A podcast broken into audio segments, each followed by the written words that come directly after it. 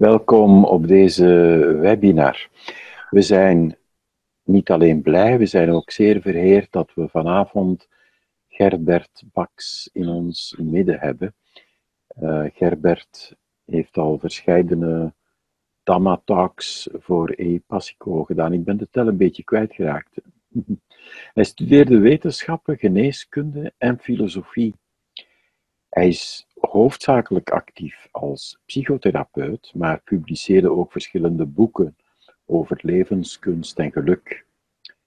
Geeft talrijke lezingen, seminaries en workshops, waarvan vele te bekijken zijn op YouTube of te beluisteren via een podcast.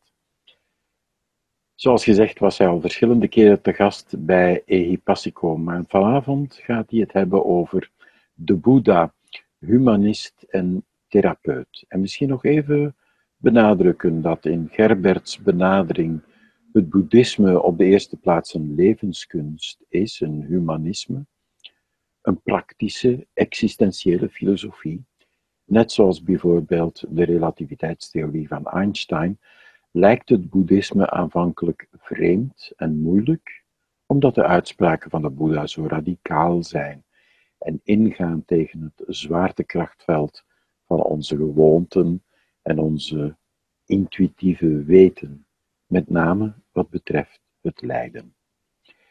Ik geef met heel veel plezier, met heel veel genoegen het woord aan Gerbert Baks.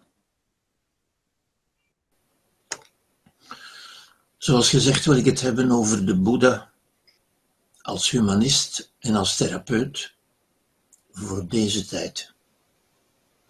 Omdat de Boeddha ons een tijdloze en indringende boodschap heeft geleverd, die ook in deze tijd, misschien wel vooral in deze tijd, nog altijd van het grootste belang is. En laat ik beginnen met voor de goede orde toch een paar dingen over de Boeddha te zeggen. Ik ga daar niet in detail op ingaan, maar toch om een beetje mijn visie op de Boeddha. Om te beginnen is de Boeddha geen God die vereerd moet worden. En dat is buitengewoon belangrijk. Ja. Hij is geen God, hij is zelfs geen bijzonder mens. Ja. Hij is eigenlijk een gewoon mens zoals wij. Ja. En dat is buitengewoon belangrijk omdat dat betekent dat wat de Boeddha kon, kunnen wij eigenlijk ook. En dat heeft de Boeddha zelf altijd ook gezegd. Wat ik doe, kunnen jullie ook. Hij heeft ook altijd gezegd van, je moet mij niet geloven, onderzoek het voor jezelf. Ja. En het onderzoek is natuurlijk gericht op levenskunst, op geluk, met andere woorden. Ja. En het filosofische gedachtegoed van het boeddhisme zou, naar mijn mening, tot de intellectuele bagage van elke volwassene moeten behoren. Ja. En daarmee wil ik eigenlijk zeggen dat de boodschap van de Boeddha ook een boodschap is van, van volwassenheid. Eigenlijk zou dat niet eens iets speciaals moeten zijn, zou dat tot ons gedachtegoed moeten behoren van een volwassen mens, niet van een kind natuurlijk. Maar het is juist de taak van een volwassene, van een kind daartoe op te leiden. Ja. In, in zekere zin is het dus in feite ook een, een opvoedingsprogramma, zou je bijna kunnen zeggen. Ja. Want daardoor zou veel individuele en maatschappelijke problemen en lijden, wat we nu in de wereld zien, gewoon verdwijnen. Ja. En dat is een beetje waar, waar, waar Bert ook op doelt en wat ik helemaal onderschrijf. De radicale boodschap van de mens, van, uh, van de Boeddha, pardon. Ja. Het is dus geen godsdienst. Er is bijgevolg ook geen kerkelijk instituut dat, dat geloofspunten zou opleggen of dat uitspraken doet. Er is geen paus. Ja. Er zijn vooral ook geen geboden waaraan gehoorzaamd moet worden. Ja. De Boeddha is, is, staat niet op gehoorzaamheid, maar wel insisteert hij telkens weer op persoonlijk onderzoek. Onderzoek het voor jezelf. Ja. Als u er beter van wordt, neem het dan mee. Als u vindt dat het u niet helpt, laat het dan gewoon waar het is. Ja. Het is dus ook geen belofte van geluk in een hypothetisch hiernamaals, zoals religies dat plegen te doen. Ja. Nee, het is een existentialisme en een humanisme, en dat wil zeggen met als doel hier en nu op deze aarde, in deze tijd, sereniteit en geluk te creëren door gebruik van de menselijke mogelijkheden die elke mens in zich heeft. Wat zijn die mogelijkheden? Wel, dat is ons lichaam, onze emotie, onze redelijkheid en ons bewustzijn. En dat zijn de elementen die we hebben meegekregen, ons, ons geboortepakket, zou ik bijna zeggen, of ons groeipakket, om het met een moderner eh, term te zeggen, waarmee wij het kunnen doen. Ja? En wij kunnen dat. En dat is wat de Boeddha ons voortdurend zegt. Hij leert ons van die te gebruiken. Het is dus ook een, een filosofisch project. En ik verwijs een beetje naar, naar Plato, Socrates, Epictetus en, en zo verder, waar de Boeddha helemaal naast kan staan. Het is evenzeer een filosofisch project. Ik zou zeggen een praktisch filosofisch project, project van levenskunst. Niet van abstracte filosofie over abstracte logica, maar over het leven. Hoe kunnen we hier en nu gelukkig zijn? Ja? Maar zullen vele mensen zeggen, de, de, opmerking die ik ook altijd hoor natuurlijk, hè, wat dan met die vele rituelen? Want als we kijken of naar die landen naartoe gaan, zijn mensen toch voortdurend uh, bezig met rituelen, hè? wat met die kaarsjes en met die belletjes en zo verder. Wel, het antwoord dat daarop gegeven werd, of het antwoord dat ik daarop geef, is het antwoord dat ook van uh, Ulrich Liebrecht gaf. Hij zei, Ulrich Liebrecht, die, een, die wel een China-kennis was, een sinoloog was, ja. En die zei, wel, dat is volksdevotie.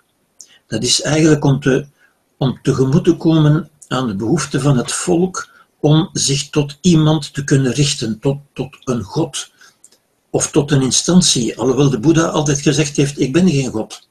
Ja. Ulrich Liebrecht zei het op een, op een heel, op zijn typische manier.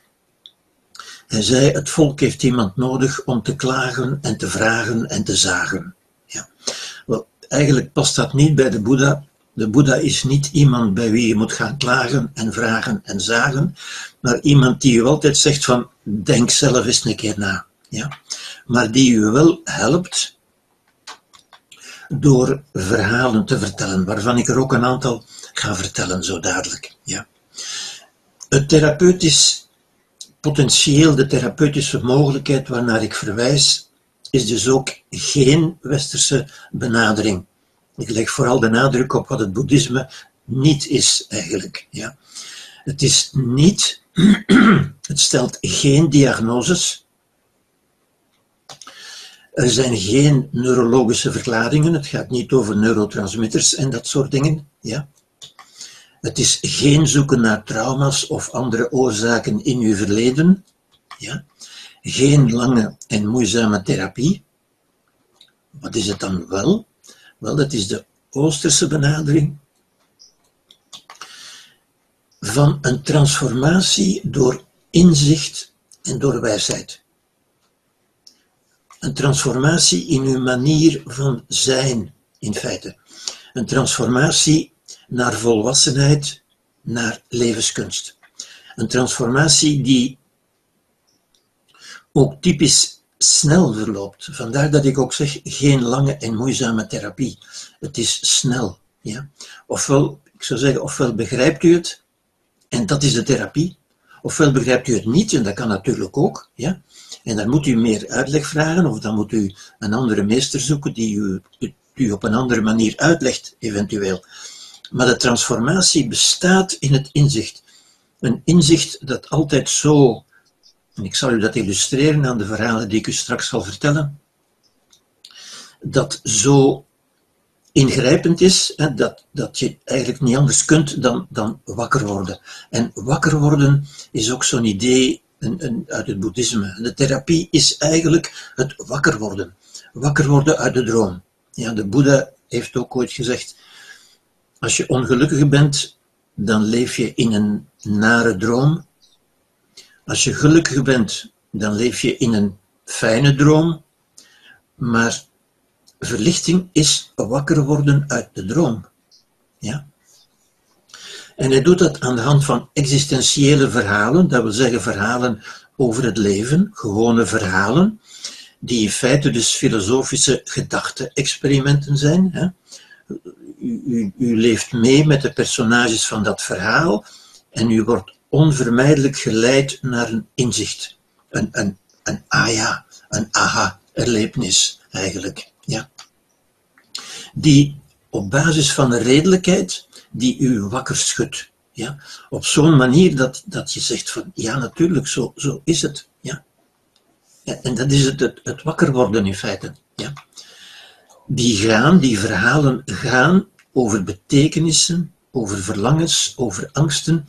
Dat wil zeggen over begrippen van het leven. Vandaar dat het ook existentiële verhalen zijn. Ze gaan niet over neurotransmitters of over, of over uh, hersenen of over trauma's enzovoort. Nee, ze gaan over de betekenissen in het leven nu. Verlangens en angsten in het leven nu. Ja? Het is een onmiddellijke verlichting die, die, ja, die je alleen maar kunt noemen wakker worden. Ja? Plots vallen de stukken op hun plaats, plots zie je dat in feite. Dat is waar die verhalen altijd over gaan. Ja. Ik geef u toch voor de goede orde even de vier nobele waarheden, want dat is eigenlijk ook de kern van het boeddhisme natuurlijk. Hè. De eerste nobele waarheid die zegt er is lijden. Ik denk dat we dat niet moeten uh, ver gaan zoeken of, of speciaal wakker voor worden.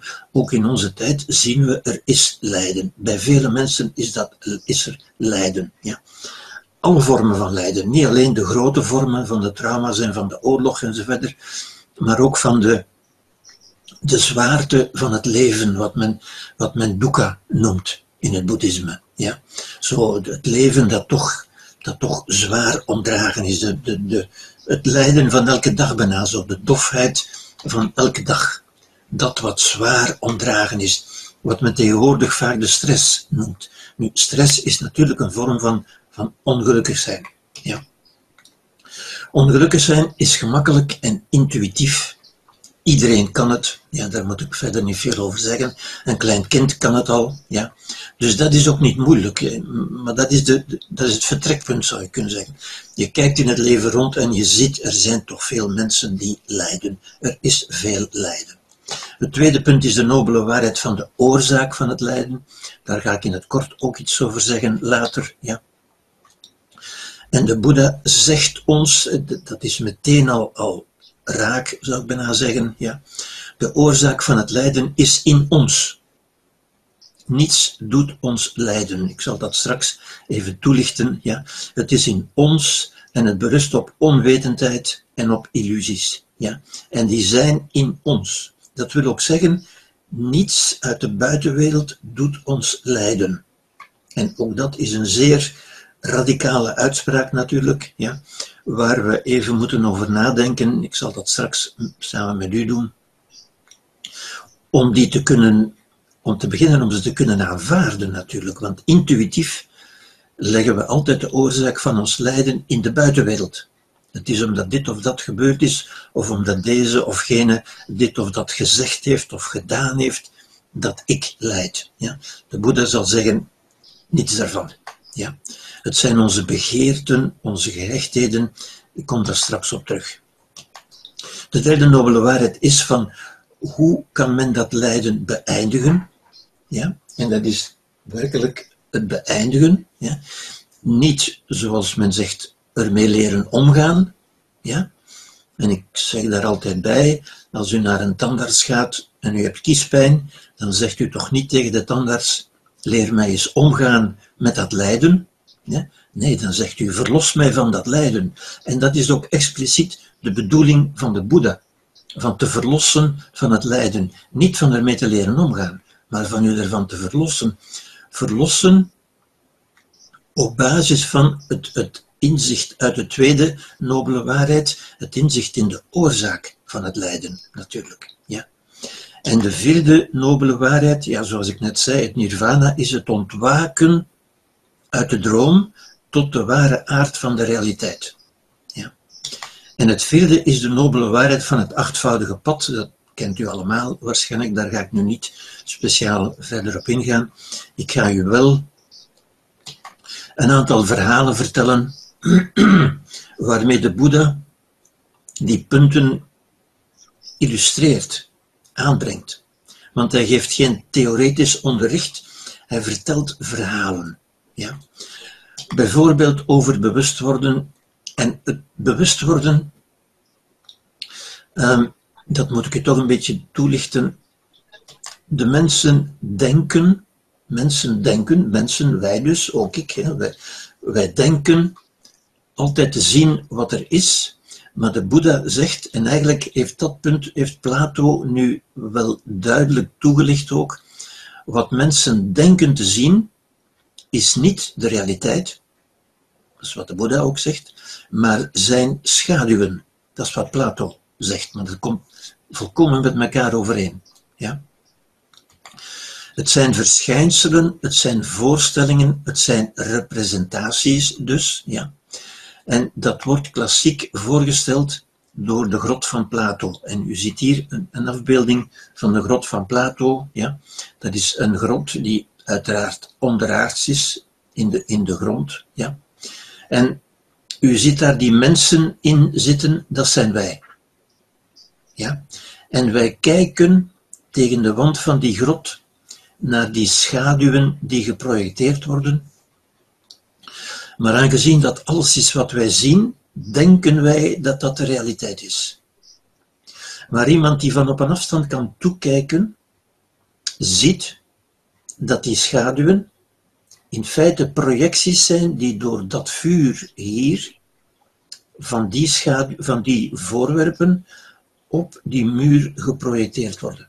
Ja? Dat zien wij, omdat we er buiten staan. Maar die mensen zien dat niet. Die mensen zien alleen die die projecties, die schaduwen, en denken dat dat de realiteit is. Ja? Wel, zegt, zegt Plato en zegt de Boeddha eigenlijk ook, maar Plato zegt dat bijzonder scherp met deze metafoor natuurlijk. Wij zien niet de realiteit, wij zien afbeeldingen van de realiteit, voorstellingen, representaties. Ja? Door het vuur, dat we zeggen door de structuren van ons denken, door onze vooroordelen, door ons ego. Ja? Um, ook psychoanalyse, psychotherapie en zo verder, onze westerse vormen van therapie, blijven eigenlijk gevangen in de binnenwereld van de subjectiviteit. Dit speelt zich af in onze binnenwereld. Dus wat Plato eigenlijk ook zegt, ja, um, het echte licht is het licht van de zon, dat wij hier niet zien natuurlijk. Ja. Dit is een groter plaatje, ziet u, hier zitten wij, we kijken naar die schaduwen, die in feite projecties zijn van, die, van deze realiteiten, die door dat vuur geprojecteerd worden. Ja? En een zeldzame man kan natuurlijk uit de grot ontsnappen en ziet dan de echte realiteit. Ja? Nu, dat ontsnappen uit de grot stemt toch op een heel merkwaardige manier overeen met het verhaal dat door de Boeddha wordt verteld, dat u waarschijnlijk even goed of misschien beter kent, namelijk het verhaal van de samsara. Ja. De samsara is ook zoiets waar wij in zitten, het wiel van het leven, dat door dat monster in zijn bek wordt gehouden, zoals u weet, die verschillende terreinen van het leven waarin wij ronddraaien, als het ware. Dat is het lijden. Ja, het, dag, het dagdagelijkse lijden. Kleine en grote vormen van lijden. Af en toe een beetje, een beetje vreugde natuurlijk, maar toch veel lijden in feite. En wat zegt de Boeddha? Wel, hij zegt hetzelfde als Plato. Maar dat is ook zijn therapeutisch concept. Een concept dat voor westerse oren bijna ja, onaanvaardbaar klinkt. Van, van, van dat kan toch niet meneer. Ja. Wat zegt de Boeddha? Wel, hoe ontsnap je aan die samsara? Je kunt er maar aan ontsnappen ja, door eruit te stappen. En eruit stappen, dat staat hierboven. Dat is de Boeddha. die er uitgestapt is, of de, of de verlichte mens, zou je kunnen zeggen. Ja? En hoe stap je daaruit? Wel, de Boeddha toont dat hier eigenlijk ook, of, of althans deze afbeelding toont dat, door te wijzen naar de maan. De maan die het symbool van de wijsheid is. Ja? En dus u ziet hoe zowel de Boeddha als Plato, Plato die een beetje de vader van onze westerse filosofie is, eigenlijk hetzelfde begrepen hebben. Ja? Een mens zit gevangen in een wereld van illusies, van lijden. En eruit stappen, dat, dat vergt niet veel therapie, dat vergt alleen die stap om eruit te stappen, om uit die grot te komen. Ja? En dat doe je op basis van wijsheid, op basis van een inzicht. En dat is het wakker worden, natuurlijk. Ja? Goed. De virtuele realiteit van het bewustzijn, dat is dus wat wij zien in onze grot, in, onze, in, ons, in, onze, in ons bewustzijn. Ons bewustzijn is als die grot van Plato. En dat is onze existentiële realiteit. Ja? En dat is zodanig, zo, zodanig overtuigend, zodanig intuïtief, dat wij moeite hebben, en dat is een van de grote problemen, dat mensen moeite hebben om aan te nemen dat wat ze zien niet de realiteit is maar wel een afbeelding in hun bewustzijn. Wij zijn intuïtief overtuigd dat wij de wereld zien zoals ze is, de externe context. Ja? Terwijl wij in werkelijkheid de interne context van het eigen bewustzijn zien. Ja? Ik hoop dat dat door de, de grot van Plato te tonen en ook de samsara een beetje duidelijker wordt. Want dit is echt een contra-intuïtief punt, wat mensen heel moeilijk vinden. Moeilijk niet omdat het echt moeilijk te begrijpen is, maar omdat het ingaat tegen onze intuïtieve overtuiging. Van ik zie toch wel wat er is, ik zie toch de wereld zoals ze is. Nee, zegt de boer, je ziet de wereld zoals je denkt dat ze is. Ja? En in feite is dit, deze afbeelding, is een moderne afbeelding van de grot van Plato. Ja? Je zou kunnen zeggen, deze virtuele realiteitsbril, wij lopen eigenlijk allemaal met een virtuele realiteitsbril op, waarin wij dingen zien die we voor de realiteit nemen. Ja? Concreet betekent dat wij zien niet de wereld, wij zien onze voorstelling van de wereld.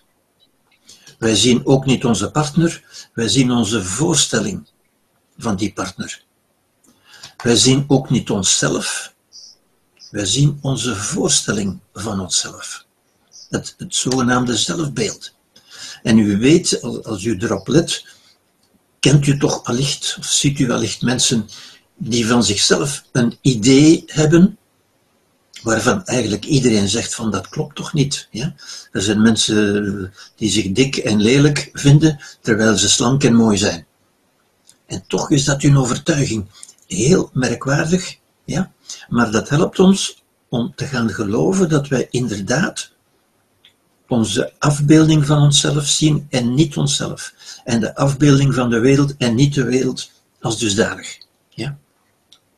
De Boeddha legt daar ook voortdurend eh, de nadruk op, natuurlijk. Ja? Dit kunnen we dus eigenlijk in een kadertje zetten, want dat is buitengewoon belangrijk. Ja? Het feit dat wij in werkelijkheid de interne context, onze gedachtenwereld, ja, onze bewustzijnswereld, ja. U weet ook natuurlijk, ons brein zit in onze schedel, dat is altijd hier en nu. Maar in ons bewustzijn kunnen wij overal zijn en in alle tijden. Wij kunnen in, in Amsterdam zijn of in Parijs, in ons, in ons bewustzijn, in ons denken, in onze voorstelling. Maar we kunnen ook in het verleden zijn of in de toekomst. Ja? En dus u ziet al meteen dat dat bewustzijn is niet gebonden aan het hier en nu. Dat kan heel, op een heel andere plaats, in een heel andere tijd. En dat kan ook een heel andere voorstelling hebben van de realiteit die er is. Ja. Goed. Dit is daar een voorstelling van. U ziet hier twee kunstenaars. U herkent natuurlijk Picasso en Dali. Ja. Dat zijn wij, bij wijze van spreken. Ja. die allebei naar de realiteit kijken, dat is hun realiteit, en daar toch een heel andere afbeelding van maken. En toch allebei overtuigd zijn. Die zeggen allebei, ik schilder gewoon naar de realiteit. Ik schilder gewoon wat ik zie. Wel, dit, dit zijn wij. Ja? En een ander plaatje dat dat eveneens toont, is, is dit. Deze twee, twee personen zitten in eenzelfde cel, met eenzelfde uitzicht, eenzelfde realiteit. En ook zij maken van die realiteit, zij zien een heel andere realiteit. Deze ziet die tralies en deze ziet het landschap. Ja, wel, dat zijn wij. En dit is bedoeld om ons een beetje los te weken, in zekere zin, ons ook een beetje wakker te maken. Zie je dat, dat wakker worden, ja? Van wij zien niet wat er is, wij zien wat we denken dat er is. Ja? We zien een voorstelling van wat er is. We zien een schilderij van wat er is. Wij zien niet de realiteit. Ja? En het, het wakker worden is alleen maar moeilijk omdat we zo overtuigd zijn dat we altijd de realiteit zien. Ja. Goed, reden en emotie, ook belangrijke ervaringsgegevens natuurlijk. Hè.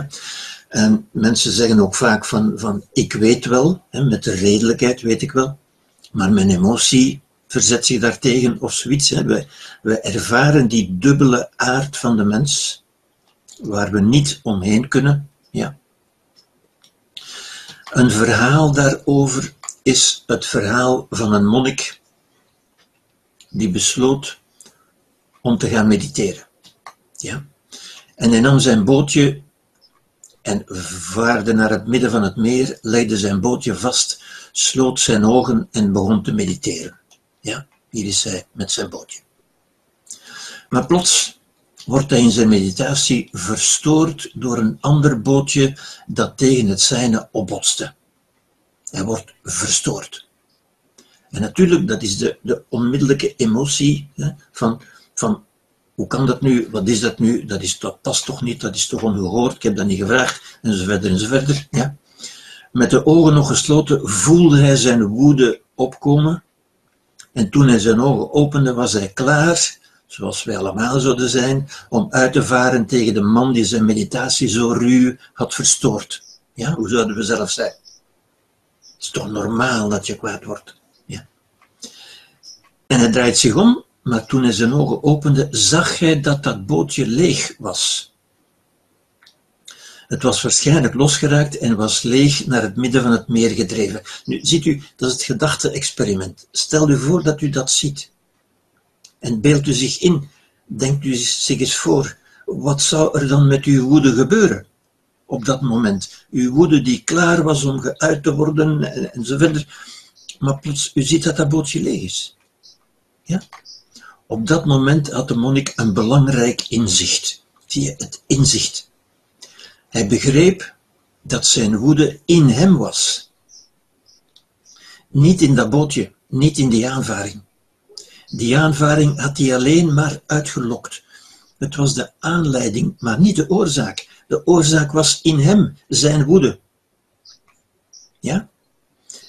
En vanaf dat moment, wanneer iemand hem irriteerde of zijn woede uitlokte, herinnerde hij zichzelf eraan dat de andere persoon als een leeg bootje is. De woede zit alleen maar in hemzelf. Ja. En dat is helemaal het procedé. Als u dat verhaal leest, u kunt dat mee voelen, u kunt mee voelen bijna hoe uw woede opkomt en hoe die eigenlijk verdwijnt, die verdampt.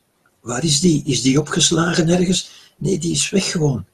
Door het inzicht. Een belangrijk inzicht. Ja. Het belangrijk inzicht is ook dat die woede, die emotie dus uit ons komt.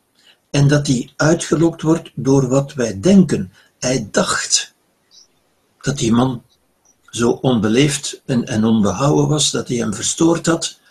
Maar er was geen man. Het bootje was leeg.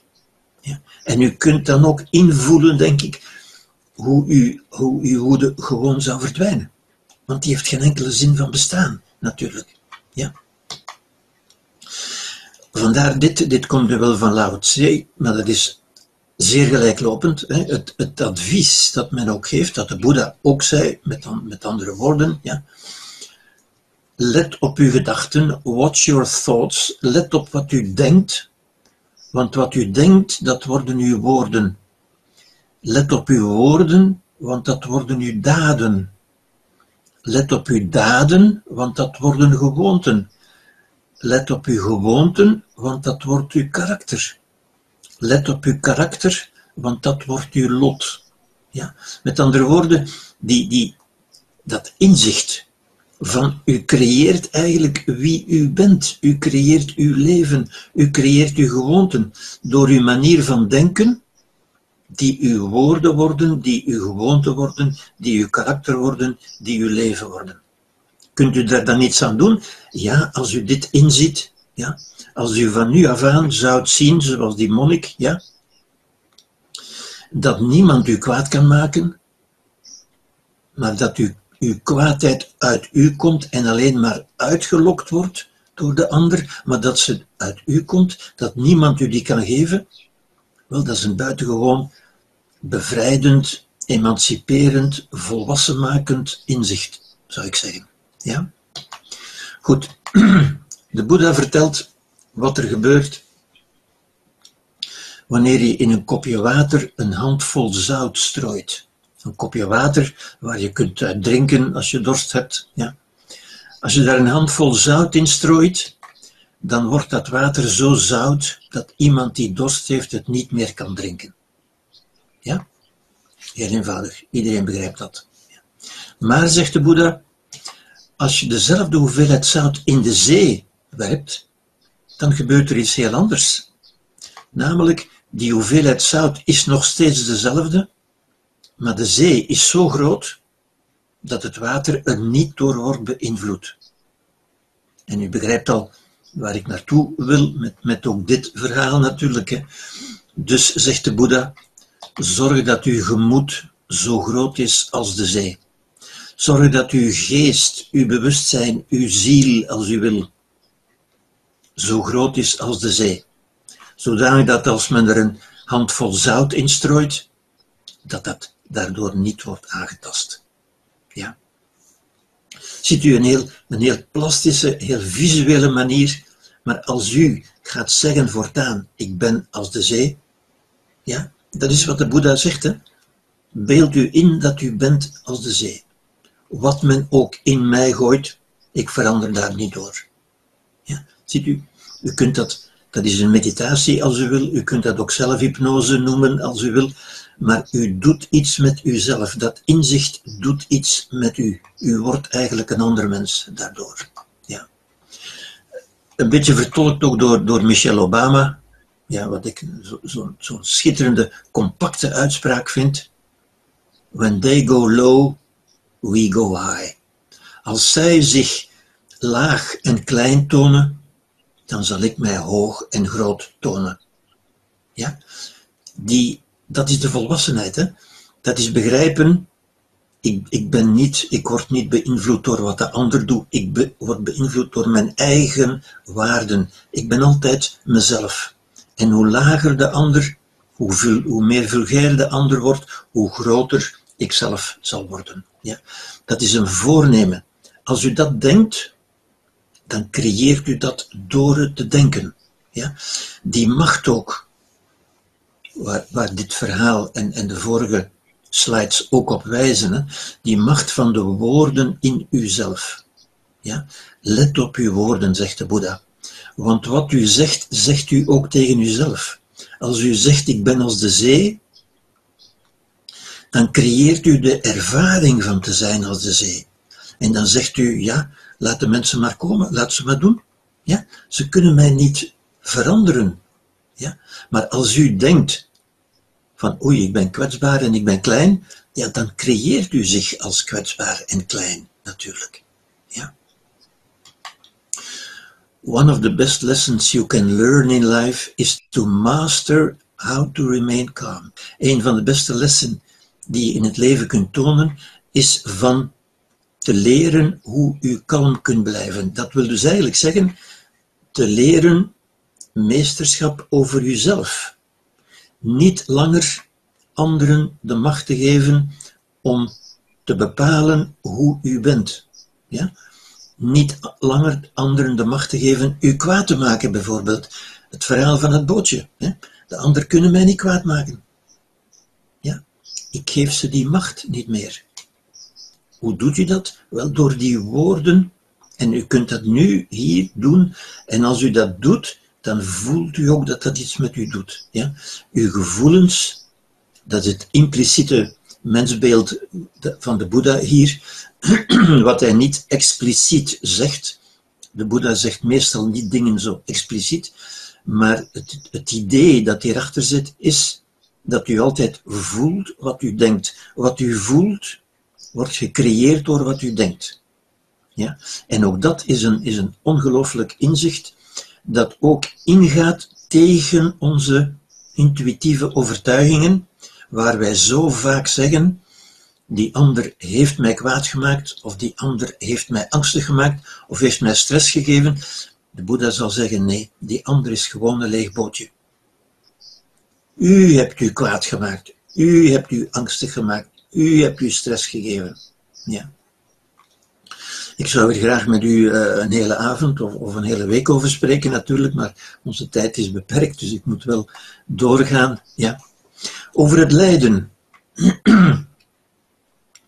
nu, u, u begrijpt al uit het voorgaande, dat zijn al vormen van lijden, want kwaadheid, boos zijn is een vorm van lijden, angstig zijn is een vorm van lijden. Ja?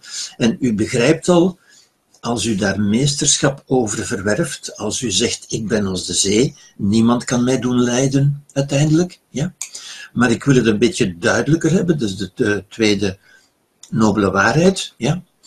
Lijden is altijd, nu, voeg ik er een beetje mijn uh, bedenkingen tussen natuurlijk. Dit is niet hoe de Boeddha het gezegd heeft, dat is hoe, hoe ik het nu zeg, hoe men het nu zegt, ja.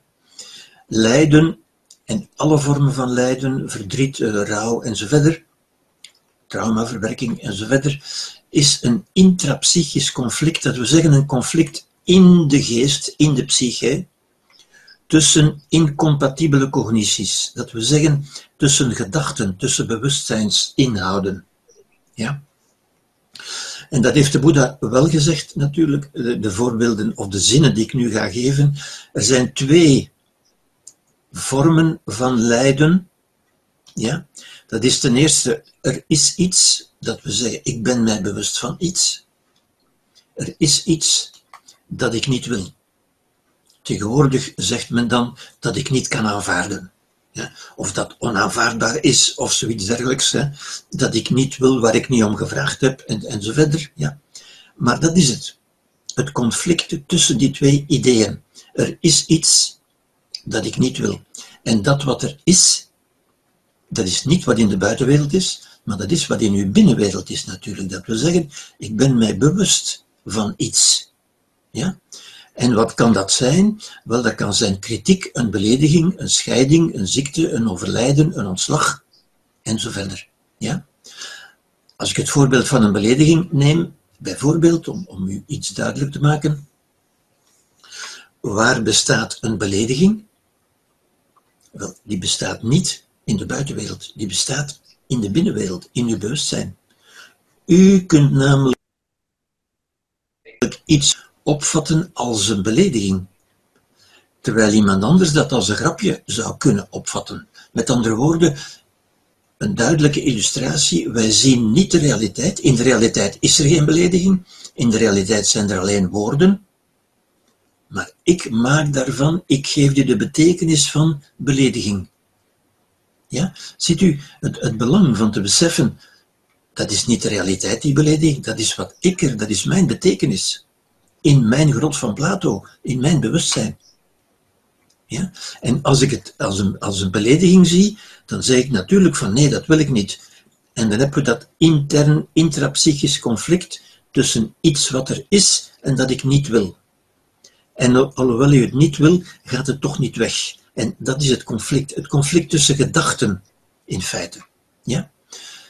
Ook weer een radicaal idee, natuurlijk, hè, waar, waar ik ook graag meer zou over vertellen, maar wat, wat dus echt wel door de Boeddha zo gezegd is natuurlijk. Ja? Het is wat u niet kunt aanvaarden, wat u niet wil aanvaarden. Want u kunt natuurlijk wel aanvaarden, iedereen kan aanvaarden. Ja?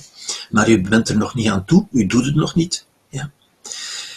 Dat is één iets. Het andere is er van de het spiegelbeeld, zou ik zeggen. Dus er is iets dat ik niet wil, of ik wil iets, en tegenwoordig wordt, zegt men dan vooral, ik eis, ik heb het recht op en zo verder. Ja? Ik wil iets dat er niet is. Dat wil zeggen, ik ben mij bewust dat het er niet is. In mijn bewustzijn is het er niet. Ja? Wat kan dat zijn? Wat eisen mensen zo? Waar, hebben ze, waar denken ze recht op te hebben? Wel, dat kan zijn bijvoorbeeld erkenning, gerechtigheid, opvang, bestraffing van de dader bijvoorbeeld. Ja? Een grote een grote vorm van lijden. Dat is lijden. Ja. Lijden is iets willen dat er niet is, of iets niet willen dat er wel is. Ja? Als u denkt dat u de bestraffing van de dader nodig hebt, en die is er niet, wel dan lijdt u. Ja? Als u denkt dat u erkenning of gerechtigheid nodig hebt, en die is er niet, wel dan lijdt u. En dat is het lijden. Niet de realiteit doet u lijden, maar dat gebeuren in uw bewustzijn. Ja? Het kan ook zijn een partner, kinderen, een zin in het leven, geluk. Hè? Ik wil kinderen hebben en er komen geen kinderen. En u weet, mensen kunnen daar heel erg onder lijden. Wel, dat is een voorbeeld van ik wil iets dat er niet is. En mensen kunnen dat niet, of zeggen dat ze dat niet kunnen aanvaarden, want ik heb daar toch recht op. Zie je? Dat recht ook. Hè? Ik eis dat, ik heb daar recht op. En het is er toch niet. Dat is het lijden. Ja? Die contradictie, die dissonantie zou je kunnen zeggen. Ja? En dan begrijpt u ook dat het lijden is altijd egocentrisch. Dat we zeggen op het ik gericht. Ik wil iets. Er is iets dat ik niet wil. Ik zit altijd in die, in die zinnen. Ja? Het gaat altijd over uzelf. Men lijdt altijd voor zichzelf. Men kan niet lijden voor iemand anders. Men lijdt altijd voor zichzelf. Men kan wel aandacht hebben voor het lijden van iemand anders, maar dat is geen lijden. Lijden zelf is altijd voor de persoon zelf, egocentrisch, ikgericht. Het is ook gemakkelijk, het, het vergt weinig wijsheid. Ja, je moet daar niet veel over nadenken. Het komt heel spontaan, het is gemakkelijk. Ja. En je zou kunnen zeggen, een kind kan het ook al. En dat zien we ook. En dat, dat zie ik zelfs als het prototype van het lijden. Een klein kind van, van een paar jaar oud, dat een bonbon wil en die niet krijgt, een snoepje en dat niet krijgt, en dat zich op de grond werpt en krijst, wel, dat is het prototype van het lijden. Het lijden is altijd iets dat op die, naar dat schema teruggaat. Dat kind wil iets, dat kind heeft geen pijn, dat heeft geen tekort aan bonbon, dat is niet ziek, maar dat wil iets. Zie, het is dat willen. Het is dat willen dat ons lijden is. Ons willen en ons niet aanvaarden dat we iets kunnen willen en het niet krijgen. En dat is juist volwassen worden ook. Een kind gaat daarom in het lijden. Een volwassene begrijpt natuurlijk, en dat is de Boeddha ook, ja, van kijk, je kunt veel dingen willen die je niet zult krijgen. En dat aanvaarden. Ja? Een kind denkt van nee, dat kan ik niet aanvaarden. Ja? Een volwassene kan dat aanvaarden, dat aanvaarden, dat begrijpen en aanvaarden. Ja? De vrouw van Chuang was gestorven en zijn vriend Hui Tzu ging hem opzoeken om hem te troosten. Dat is weer zo'n verhaal natuurlijk. Gestorven, een groot verlies, een verdriet en, en zo verder. En zijn vriend ging hem opzoeken om hem te troosten. En hij ging er naartoe en hij trof hem aan terwijl hij op een trom aan het slagen was en vrolijk aan het zingen was. Dus hij, was in goede doen. Hij ging om hem te troosten en het treft hem aan in goede doen. En hij is verontwaardigd. Ja? Hij zei, jullie hebben als man en vrouw geleefd. Zij heeft je kinderen geschonken en ze opgevoed. Bij haar overlijden zou het toch het minste zijn dat je tot tranen bewogen zou zijn eerder dan op een trom te slaan en te zingen. Dit hoort toch niet? Dat is toch niet passend?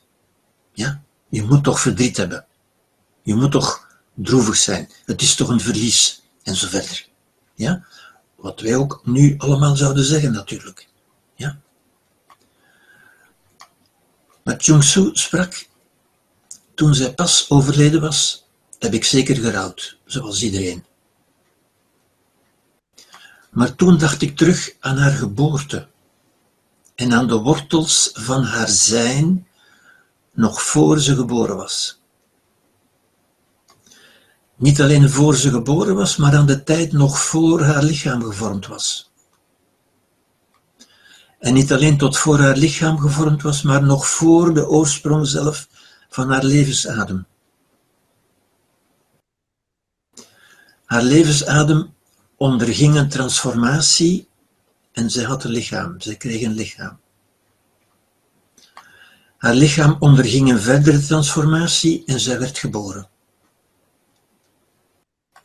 Nu is er opnieuw een transformatie en is zij dood. Zij is als de vier seizoenen, als lente, zomer, herfst en winter, die elkaar opvolgen. Nu ligt zij vredig op haar kamer.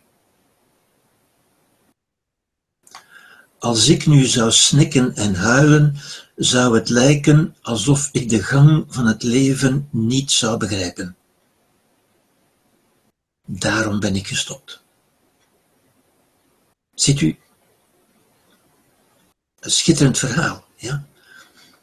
Hoe die emotie is begonnen, ik heb gerouwd zoals iedereen, maar dan is het inzicht gekomen. Ja? Het inzicht, dit is een heel normaal proces, zoals lente, zomer, herfst en winter. Ik heb geen verlies, het gaat niet over mij. Lijden is altijd ik gericht, weet u. Het gaat niet over mij, het gaat over haar. Zij heeft haar leven geleid. Zij is op deze aarde geweest. Ik heb ze gekregen. Ik heb niks verloren. Ik heb ze gekregen. Ik heb ze mogen kennen. En als ik zou snikken en huilen, zou het lijken alsof ik de gang van het leven niet zou begrijpen. Wat, wat een prachtige gedachte. Ja. Als je de gang van het leven begrijpt, met andere woorden, ja, dan, dan stop je. Daarom ben ik gestopt. Ja. Met andere woorden, het inzicht, de wijsheid. Ja. En het omgekeerde, het lijden is altijd een gebrek aan wijsheid. Een onwetendheid. De Boeddha zei, alle lijden komt uit onwetendheid.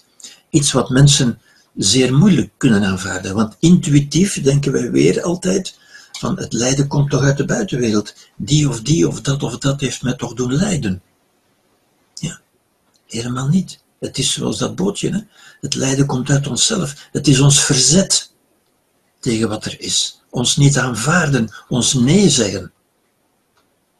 Als we leren dat te aanvaarden, ja, en als u de Boeddha volgt, hoe doet u dat? U aanvaardt dat door die woorden uit te spreken, door te zeggen, ik aanvaard. Ja? Ook al wordt er in uzelf, u creëert vrede door te aanvaarden, door te zeggen, ik ben in vrede. Als u zegt, ik ben in vrede, dan creëert u vrede. En dat kunt u nu hier met mij doen, op dit moment. En dan voelt u onmiddellijk iets van vrede in uw lichaam en in uw geest. En u kunt zeggen, ik aanvaard. Ja? Ik aanvaard wil niet zeggen, dat was goed. Nee, dat was niet goed. Dat was niet fijn, dat was niet leuk. En dat wordt ook niet fijn. Dat wordt ook niet leuk maar toch aanvaard ik het. Je, dat is de volwassen bewustzijn dat zegt van dit leven, ik ga het aanvaarden. Ik aanvaard het. Ja. Wie je bent, ook zoiets, natuurlijk. Ja. Want we denken toch allemaal dat we weten wie we zijn en je moet, je moet uh, worden wat je bent en zo verder. Ja.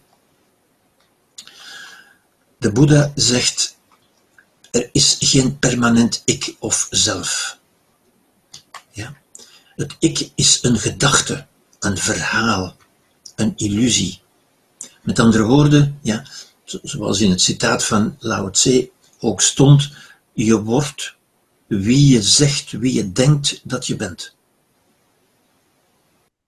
Wat je denkt dat je bent, door dat voortdurend te herhalen, is dat wat je wordt. Je woorden worden je daden, je daden wordt je karakter, dat wordt wie je bent. Je, bent, je creëert jezelf. Als kind word je natuurlijk gecreëerd. Als kind wordt er over je gezegd wie je bent. Maar als volwassene kun je weer zeggen, ik kan toch anders gaan denken over mezelf. En vooral, het is niet wie ik ben, maar wie ik word. Wie wil ik voortaan gaan zijn? Ja? Gedachten ontstaan zonder denker. Zoals de regen ontstaat zonder regenaar. Dat is ook, ook weer zo'n typisch Boeddha-gedachte natuurlijk. Ja?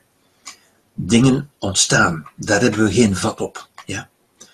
Intuïtief denken wij, als er gedachten zijn, moet er toch een auteur zijn, moet er toch een denker zijn. En ik ben toch de denker van die gedachten. Ja? Oké, maar als u de denker bent, kunt u ook andere gedachten gaan denken. En dat wil zeggen dat er geen positieve definitie is van het ik. Ja? Je kunt nooit zeggen dat is wat ik ben. Je kunt alleen zeggen dat is wat ik denk dat ik ben. Maar je kunt je gedachten ook veranderen. Ja? En er is nooit een positieve definitie. Je kunt het ik nooit vinden, tenzij in je verhalen. En ik zou zeggen, de beste benadering van wat je bent, is eigenlijk van een soort negatieve definitie te geven. Namelijk van weg te laten wat je allemaal niet bent.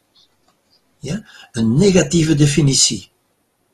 Dat we zeggen, wat je bent, is wat er overblijft, overblijft als je alles weglaat, wegdenkt, loslaat, alles wat je niet bent. Ja? Dat is een beetje zoals de negatieve theologie ook werkt. Ja? Als ik loslaat, als ik wegdenk alles wat ik niet ben, wat er dan overblijft, ja, dat is wat ik ben. Want dat kan ik niet wegdenken. Ja? Ook een beetje de benadering van Descartes natuurlijk. Ja? En wat ben je allemaal niet? Dan zijn we komen op het existentialisme ook. Hè? Het existentialisme van Sartre, en u, u ziet hoe, hoe nauw het boeddhisme aansluit bij hedendaagse filosofie in feite, ook het existentialisme zegt er is geen essentie. Er is niet zoiets als ik. Er is iets wat je gecreëerd hebt, wat een gewoonte geworden is, maar wat je ook kunt wijzigen. Ja? Er is dus ook niets dat gewond of gekwetst zou kunnen worden. Ja? En nu ga ik een beetje kort door de bocht natuurlijk, maar uh, ook dat is het radicale inzicht van de Boeddha. Hè? U bent niet gewond en u bent niet gekwetst, om de eenvoudige reden dat er niets is dat gewond of gekwetst zou kunnen zijn. Denkt u dus na, wat zou er in u gekwetst kunnen worden? Er is gewoon niets. Alleen wat u denkt dat u bent. Ja? Wat ben je allemaal niet? Wel, je bent niet je gedachten. Want dat zijn gedachten. Dat heeft Sartre ook gezegd. Alles wat je over jezelf zegt, is niet wat je bent, maar is een gedachte over wat je bent. En je bent toch geen gedachte? Ja? Je bent, ook geen, je bent toch ook geen emotie? Waarom niet? Wel, emoties die komen en die gaan, dat kan toch niet zijn wat je bent? Ja? Dat is wat door je heen gaat, maar toch niet wat je bent. Wat, wat ben je nog niet? Ja, je bent ook niet je lichaam. Want je lichaam verandert en er gebeuren dingen in. Dat kan toch niet zijn wat je bent. Je bent ook niet je verleden. Je bent ook niet je trauma's, je bent ook niet je opvoeding. En zie je, als je dat allemaal loslaat, dat is allemaal wat ik niet ben, wat blijft er dan over? Eigenlijk alleen, wat Descartes ook zei, het feit dat je bent. Je, dat is bijzonder belangrijk, want je bent, dat kun je niet wegdenken.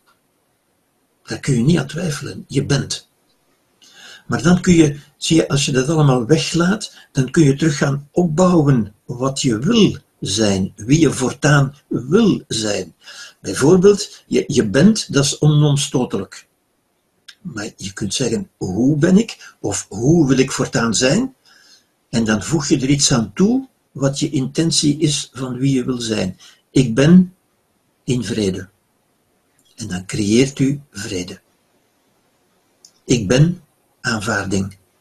En u creëert aanvaarding. Ik ben welwillendheid. En u creëert welwillendheid. Dan ziet u, dat is een therapeutisch gesprek met uzelf, zou ik bijna zeggen. Ja? Ik, ik, noem dat ook de kortste meditatie die u kunt doen bij uzelf, of de kortste hypnose, u mag het noemen zoals u wil. Maar dat toont wat Lao Tse ook zei, die, die grote wijze, de kracht van de woorden. Ja? Als u die woorden in uzelf aanwezig brengt, laat zijn, dan maken die wie u bent. Ja. Het ik, een, een ander beeld, dat is ook een beeld, ja, is als een golf op de oceaan van het zijn. Ja, de oceaan van het zijn. Doet een beetje denken aan de Boeddha die zei, word als de oceaan. Dat is wat je eventueel bent. Ja? Golven denken, bij wijze van spreken, hè, denken tussen aanhalingstekens, dat zij afgescheiden zijn. En u ziet, u ziet hier die, die bekende golven van, van Hokusai natuurlijk. En u kunt denken, hè, deze golf hier, dat is zoals wij, en die golf, dat zijn de anderen. En wij kunnen denken dat wij afgescheiden zijn. Ja.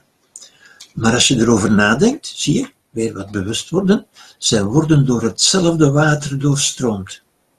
Het is hetzelfde water dat door mij stroomt en door, en door u allemaal en door, en door Poetin en door Biden en door de Boeddha. En, en dat geeft ons een verbondenheid natuurlijk. Hè. Wij zijn eigenlijk hetzelfde. Zij bestaan uit dezelfde materie in een andere vorm. Alleen onze vorm verschilt. Ja. Maar door ons stroomt de oceaan van het zijn. Ja. En als een golf verdwijnt, dan geeft zij haar impuls, haar energie aan de volgende golf door.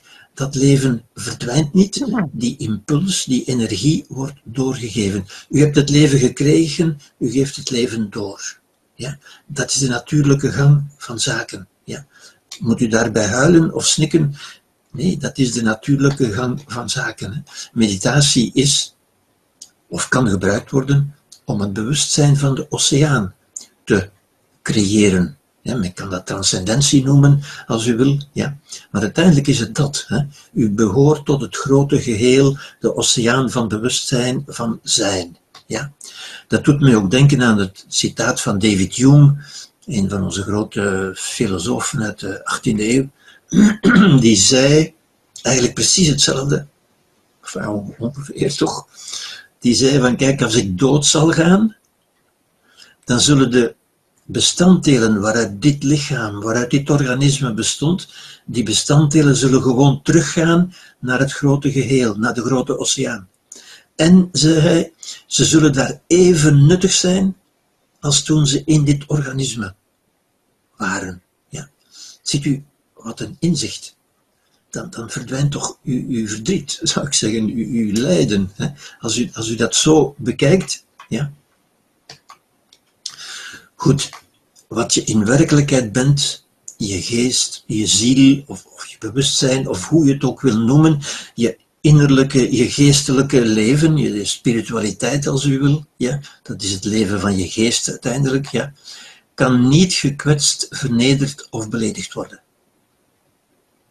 En als u die woorden uitspreekt, dan creëert u dat ook. Hè? Ik, kan, ik kan niet gekwetst, vernederd of beledigd worden. Waarom niet? omdat ik niemand die macht geef. Men mag mij zeggen wat men wil, maar ik zal mij niet gekwetst tonen. Ja. Het bewustzijn zelf is onaantastbaar als een spiegel. Ziet u het idee van een spiegel? Ja. Zoals het wateroppervlak hier. Hè? Als een spiegel die niet bezoedeld of aangetast wordt door wat hij weerspiegelt. Dat, dat is een ander beeld. Hè. U kunt ook zeggen, ik ben, ik ben een spiegel. Mijn bewustzijn is als een spiegel wat zich ook in die spiegel spiegelt, of dat nu een, een paardenvijg of een, of een juweel of, of een persoon is, die spiegel wordt daardoor niet aangetast. Ja? U bent niet kwetsbaar, u bent niet beledigbaar, u bent niet vernederbaar. Ja? Het enige dat beledigd of gekwetst kan worden is je ego. Dat is wie je denkt dat je bent. Je zelfbeeld.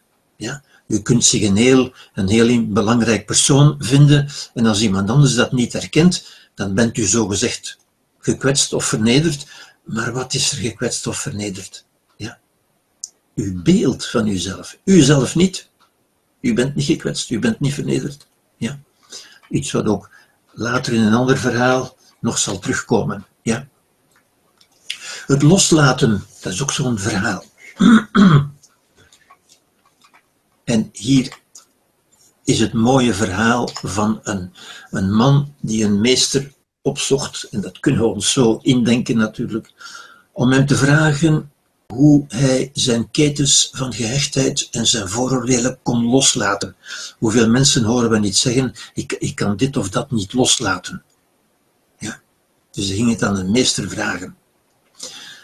Maar die meester, in plaats van antwoord te geven, sprong de meester op, liep naar een pilaar, sloeg zijn armen om dat marmer en riep, verlos mij van deze pilaar, verlos mij van deze pilaar. En de man die de vraag had gesteld, kon zijn ogen niet geloven bij wat hij zag. En hij dacht, die meester die, die, die, is, die is gek geworden. Ja.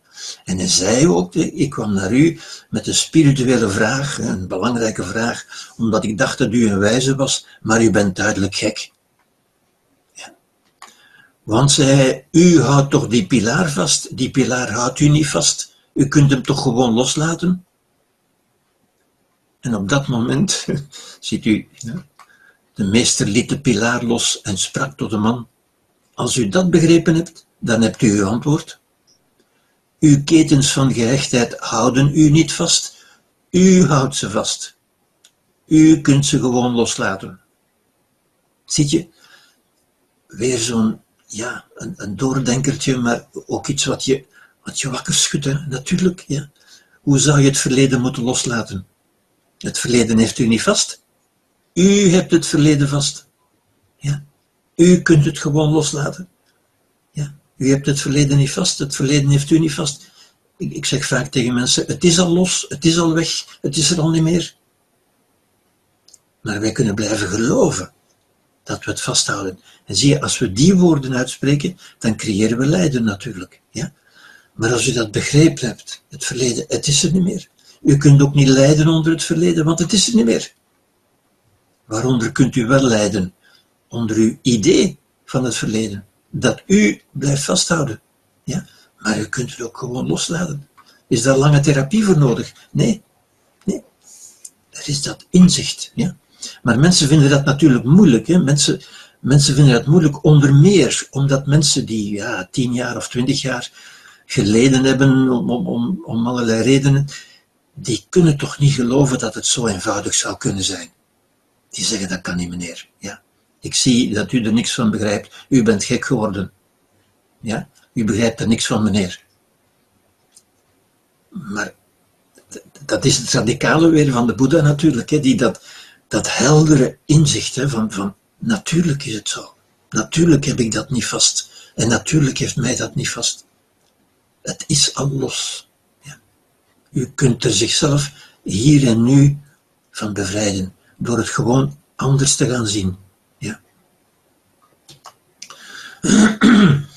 Er liepen eens een oude en een jonge zenmonnik langs een weg. Dat is een heel bekend verhaal. Op een gegeven moment kwamen ze bij een rivier die ze moesten oversteken. En bij die rivier stond een jonge vrouw in een mooie zijden kimono en die vroeg of de monniken haar konden helpen bij het oversteken. En de oude zenmonnik aarzelde geen moment, nam haar in zijn armen, droeg haar naar de overkant en zette haar daar neer. Bon. De monniken vervolgden hun weg. Maar de jonge monnik, dat begrijpt u al, liep een beetje te, te boederen. en s'avonds kon hij het niet meer houden en zei hij tegen de oude monnik, hij zei van, je weet toch, wij zenmonniken mogen tijdens onze training niet met vrouwen omgaan en laat staan ze aanraken. Waarom heb je dat dan toch gedaan? Ja, dat was. En de oude monnik antwoordde: Ik heb die vrouw opgepakt, naar de overkant gedragen, haar daar neergezet en ze weer losgelaten. Jij draagt haar kennelijk nog steeds met je mee en je hebt haar nog altijd niet neergezet. Ziet u? Hij droeg het met zich mee. Hij, ja?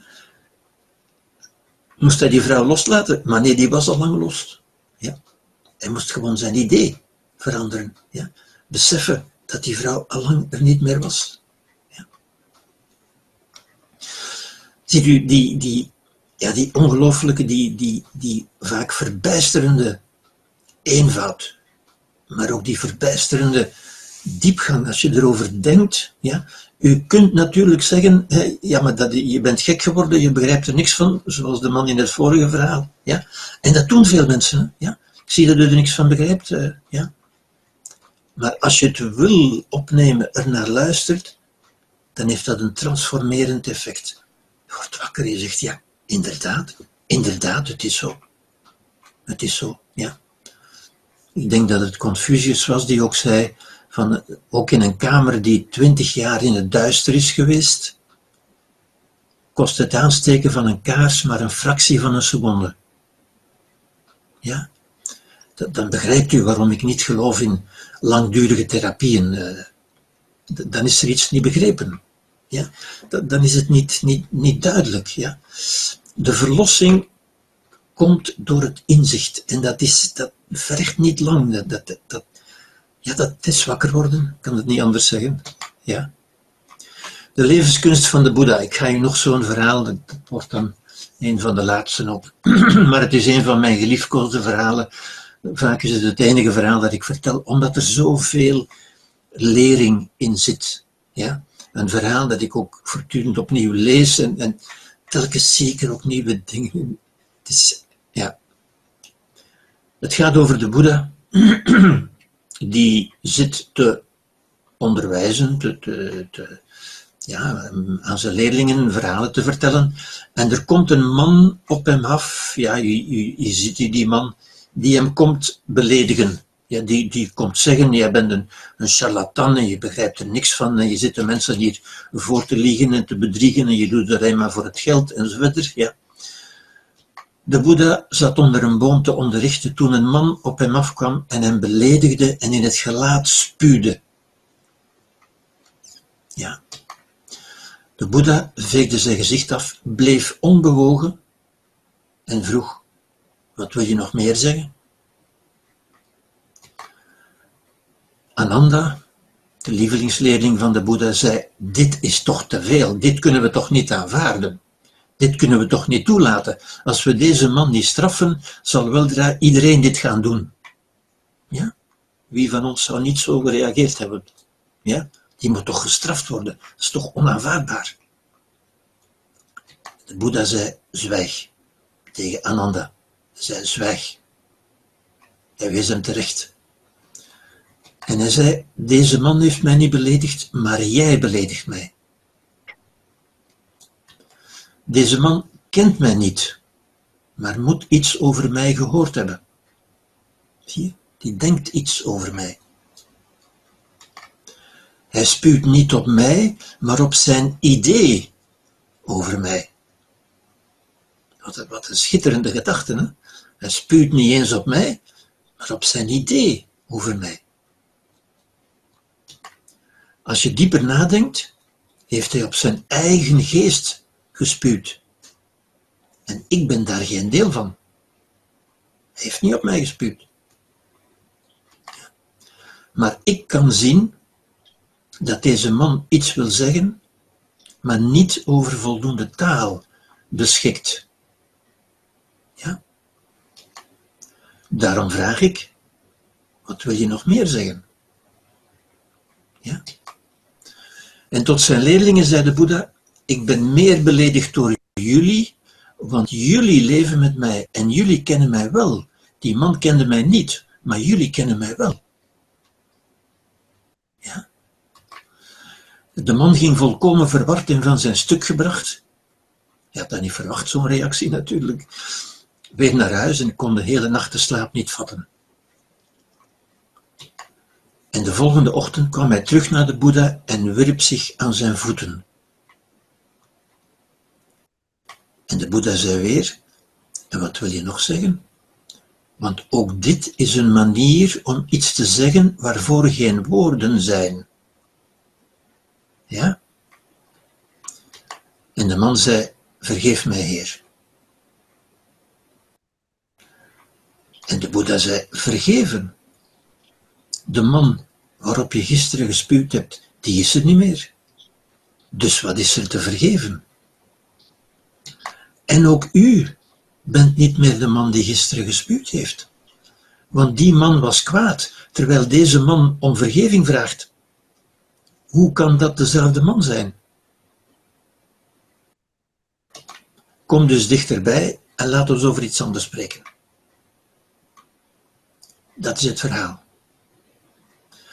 En u begrijpt natuurlijk, soms zeg ik op een hele avond alleen maar dit verhaal, omdat er zoveel in zit. Ik wil daar nu toch nog kort even met u doorgaan in feite. Wat illustreert de Boeddha weer met dat verhaal? De Boeddha was in vrede. Hij zat te, te onderwijzen, te, te vertellen. Ja. De man verstoorde de vrede. Ja? Denk aan die handvol zout. Hè? De man verstoorde die vrede. De Boeddha bleef in vrede. Les, de les is, u kunt dat ook. Dat is altijd de les van de Boeddha. Ja? Dat is de bedoeling van die les natuurlijk. Hè? Van dat verhaal, die les, u kunt dat ook. Ja. En als ik er nu een beetje snel doorheen ga, de, de Boeddha illustreert hier verschillende dingen. Ja? Ik ga een beetje sneller gaan, want de tijd schiet helaas op natuurlijk. Hè. Maar hij illustreert mindfulness. Wat is mindfulness? Hij blijft met milde aandacht hier en nu. Hij blijft er altijd bij, hij loopt niet weg. Zonder oordelen. Hij blijft onverstoorbaar bij zichzelf en bij zijn waarden. Hij blijft in vrede, in mededogen, in vriendelijkheid. Want dat zijn zijn waarden. Ja. De les is weer, niets of niemand kan je verstoren of kwetsen. Ja? Alleen je eigen binnenwereld kan je verstoren. Als je zegt, dit is onaanvaardbaar, zoals Ananda dat deed, ja? wat je echt bent, is onaantastbaar. Ja? Vraag, wat ben je echt? Wel, zoals ik dat straks heb gezegd, laat weg al wat je niet bent, dan weet je wie je echt bent. Hoe blijf je in vrede? Leer van de zee. Ja? Creëer vrede door te zeggen, ik ben als de zee. Iedereen mag een handvol zout in mij werpen. Ik ben onaantastbaar. Ja? Hoe blijf je bij jezelf? Het verhaal van de schorpioen, ja, dat heb ik nog niet verteld. Ik zal er ook geen tijd meer voor hebben, denk ik. Maar... Hij illustreert nog mededogen. Compassie, zoals men dat soms ook noemt. Ja? Een houding van welwillendheid. De ander is geen slecht mens, is geen monster. Ja? De ander is een mens zoals ik, die verlangens en behoeften heeft zoals ik, die niet gestraft moet worden, maar die probeert iets te zeggen. En dat zegt dus, maar die niet over adequate taal beschikt. Ziet u? Daarom zegt de Boeddha, wat wil je nog meer zeggen? Hij heeft aandacht en welwillendheid. Die man, hij, hij, hij begrijpt, die man probeert iets te zeggen en die kan het alleen maar op zo'n manier doen. Die heeft die woorden niet die, heeft in zekere zin in de onwetendheid over de juiste woorden. Ja? Dat is een idee, een uitgangspunt van de Boeddha. Dat is geen, geen vaststelling. Dat is geen expertenconclusie of zoiets. De Boeddha gaat daarvan uit en neemt dat als uitgangspunt. De ander is geen monster. Wat hij ook doet, die is geen monster. Dat is een mens zoals ik. Ja? Wat illustreert mij nog? Vergeving, natuurlijk. Ja? Vergeving. Voor wie begrijpt dat de ander geen slecht mens is, valt er niets te vergeven. Zie, als je zo denkt, wat zou je moeten vergeven? Er zijn onwetendheid, maar daar is hij geen schuld aan. Ja? Er was geen kwaadwilligheid, alleen onwetendheid. Ik verwijs hier even naar Socrates. Boeddha zei, iedereen het goede. Niemand staat ochtends op met het idee om kwaad te doen. En dat is ook een idee dat bij vele mensen ja, kwaad bloed zet, zou ik bijna zeggen. Ja. Waar ze kwaad van worden, omdat ze overtuigd zijn van nee, niet iedereen wil het goede. Er is het kwade. En zo verder. Ja. Dat lezen we ook in de media. Hè. Het kwade. Ja. Socrates en de Boeddha. Hè. Socrates zegt het heel duidelijk. Iedereen wil het goede. Niemand staat ochtends op met het idee, vandaag ga ik eens lekker het kwade doen. Ja. Weer een idee waar we een heel seminarie zouden kunnen overgeven natuurlijk, hè? maar goed, u begrijpt dat ik de tijd niet heb. Ja. De Boeddha illustreert nog geweldloze communicatie. Ja.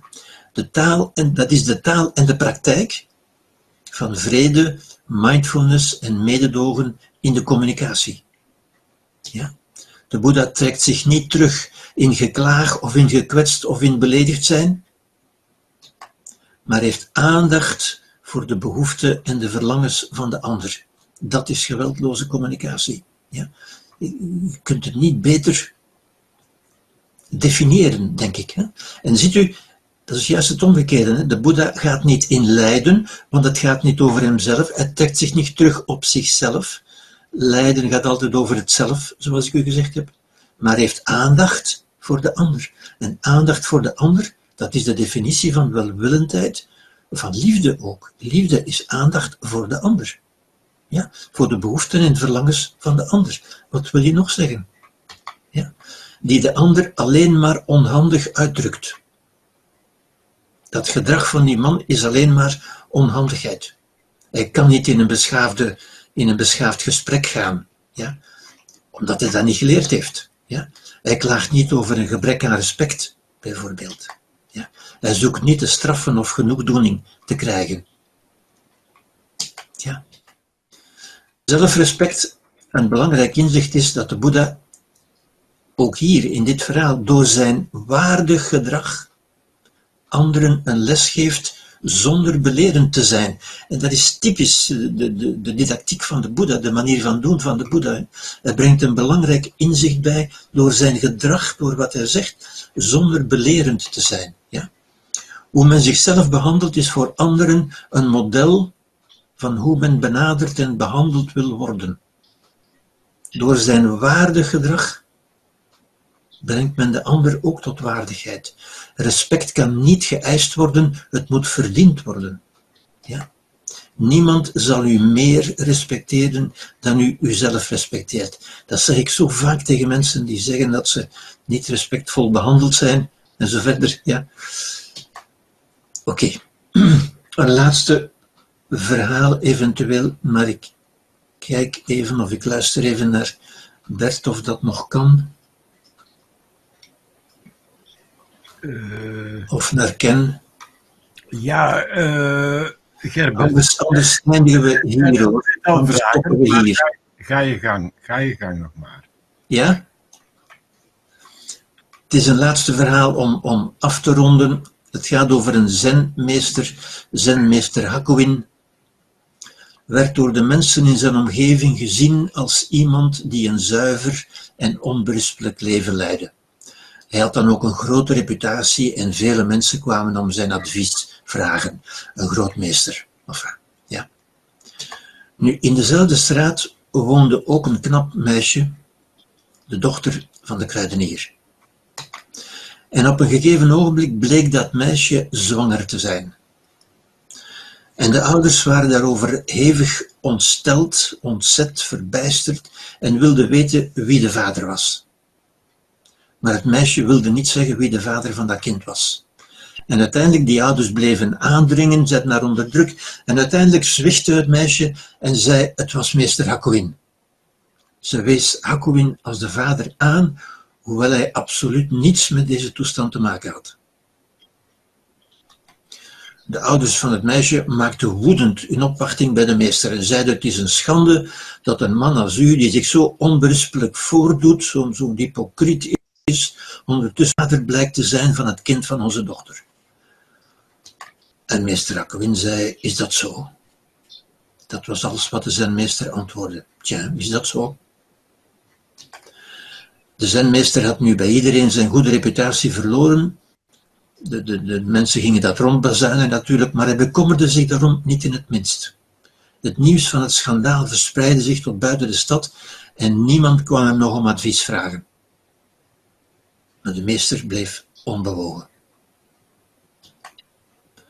En toen het kind geboren was, brachten de ouders het naar Hakuin en zeiden, u bent de vader, u moet er dan ook maar voor zorgen.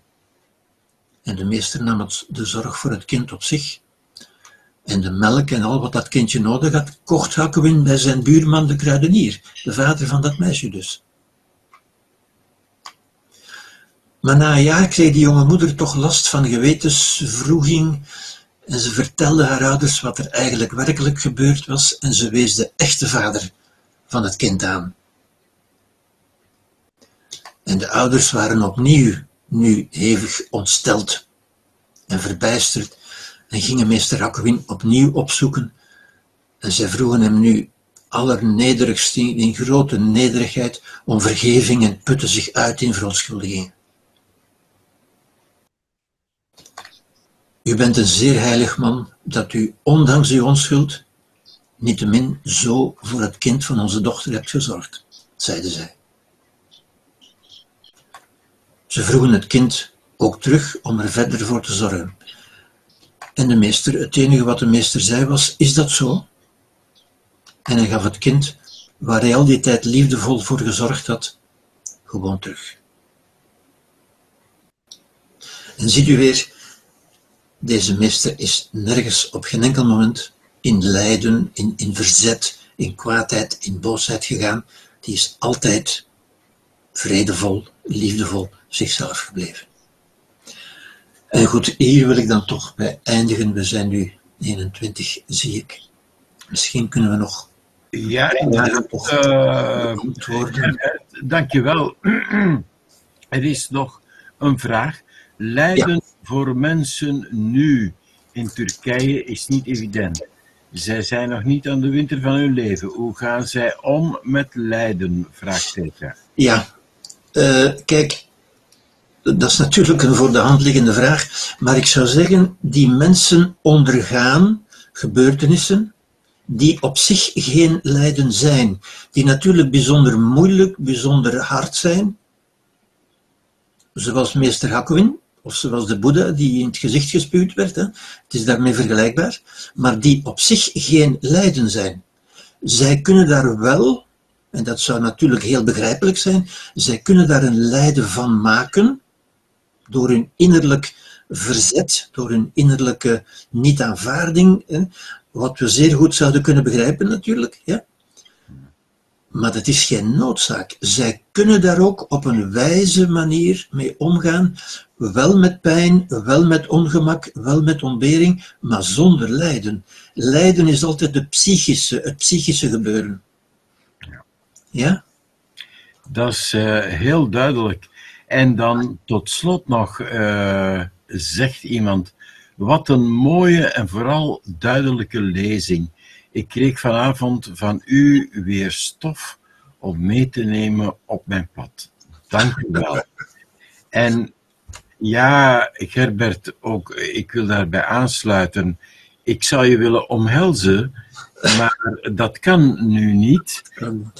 Dus ik maak diepe buiging voor wat je vanavond voor ons verteld hebt. Het is, het is uh, ja, fantastisch. Hartelijk dank. Dank u wel, uh, Bert. Het is met veel plezier en, en zoals je merkt ook met veel enthousiasme gedaan. Want ik, ik vind dat, ik ben daar zelf zo, zo vol van omdat dat ik het ook graag wil meedelen natuurlijk. Ja.